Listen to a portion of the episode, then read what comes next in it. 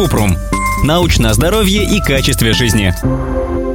Полезно ли пить корень солодки? Кратко. Пока мало качественных исследований, подтверждающих, что корень солодки полезен. В современной медицине его используют как ароматизатор, который маскирует горькие компоненты лекарств, а также в препаратах от кашля и простуды из-за его отхаркивающего действия.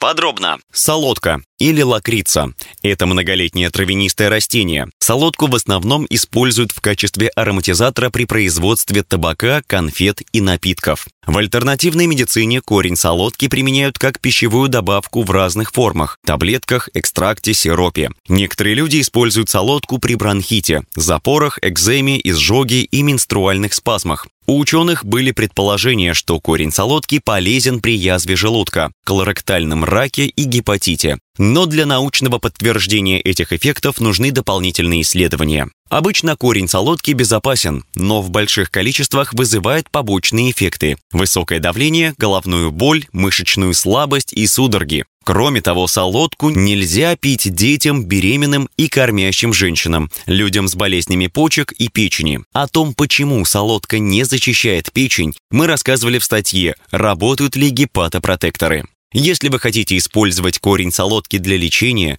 лучше проконсультироваться с терапевтом.